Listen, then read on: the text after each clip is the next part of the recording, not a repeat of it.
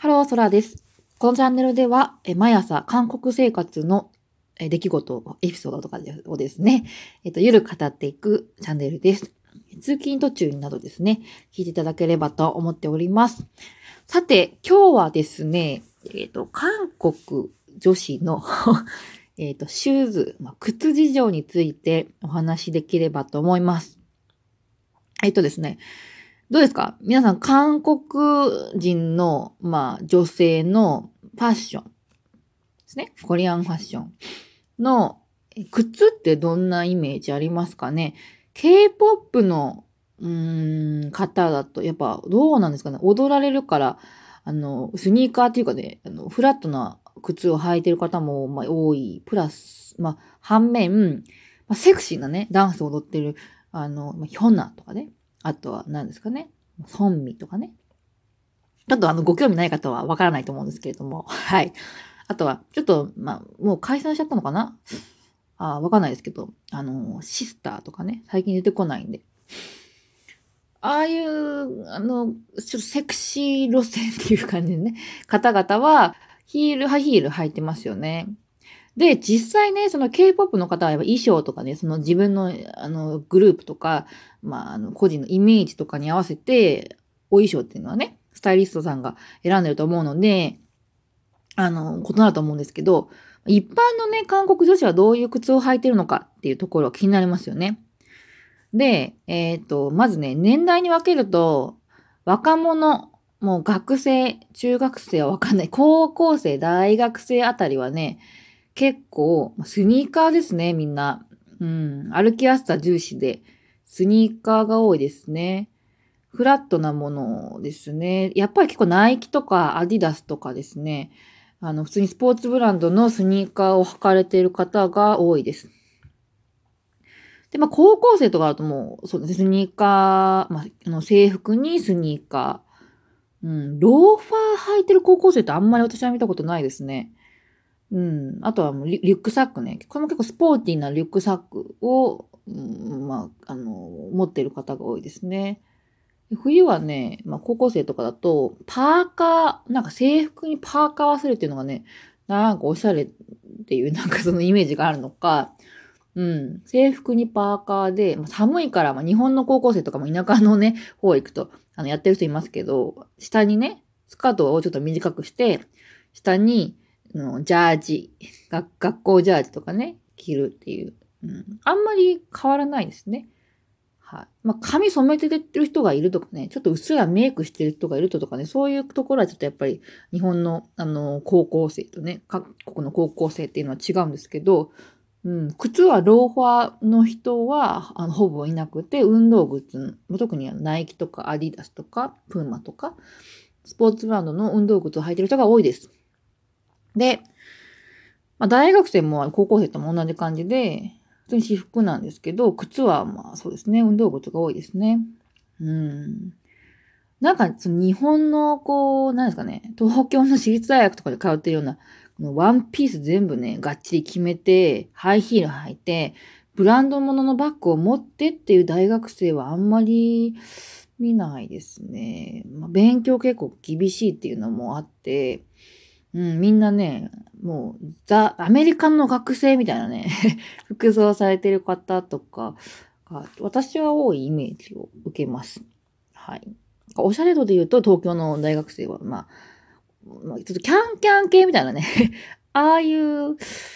人はね、いないですね。で、次、社会人。社会人はね、意外ですよ。意外と、スニーカーを履いてる人が多いんですよね。また、職種とかね、働いてる地域によって違うので、なんとも言えないんですけれども、ソウルの中心のでも、どうでしょうかね。市長とかね、市長駅とか、あの辺の、カンハムですね。高架門ですかね。あ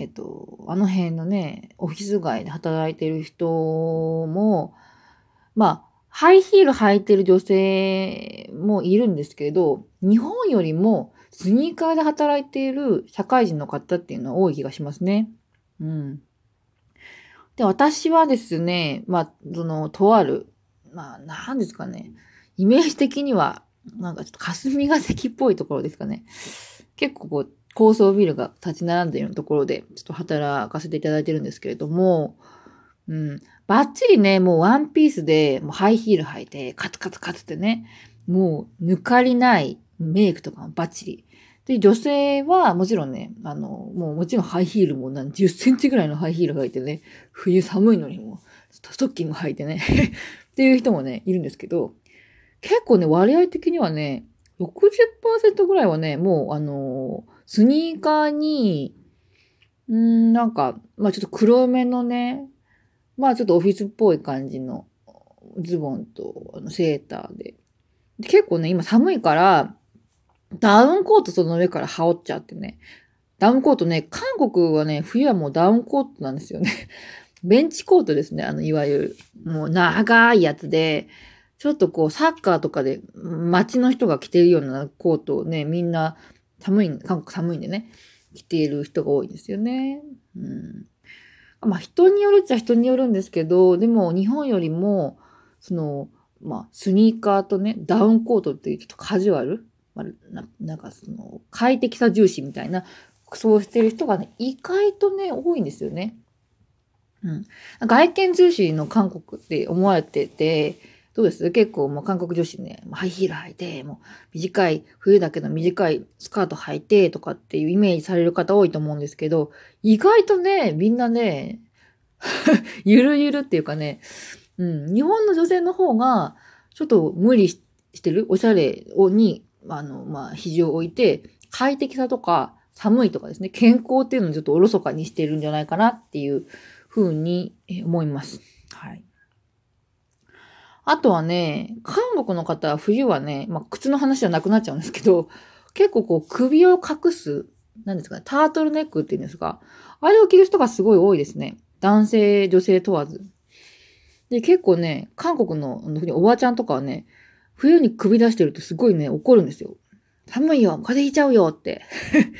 なので、タートルネックを着るか、あとはマフラーですね。マフラーして首を隠していないと、知り合いのおばちゃんとかにね、出会った時には、100% のほぼ注意されます。はい。そうですね。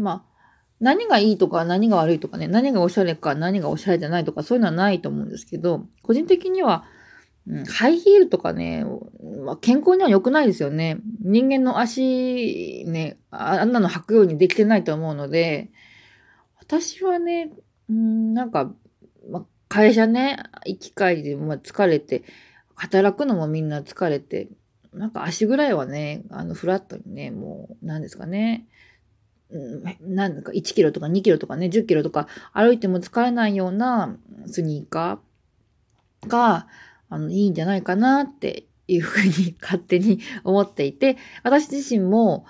ちょっと仕事柄ですね、ちょっと、スニーカーでもいいんですけど、ちょっと何かあった時のために、革靴ですね。フラットな革靴を履くことが多いですね。で、ちょっと風邪ひいちゃったとか、ちょっと気分が悪いとかですね、調子悪い時は、もうパーカーに、ジーパン、ナイキなので、に、スニーカーとかで、あとダウンコート着て出勤することも多いですね。はい。で、韓国でね、靴ね、欲しいって人おすすめのブランドがあって、シュー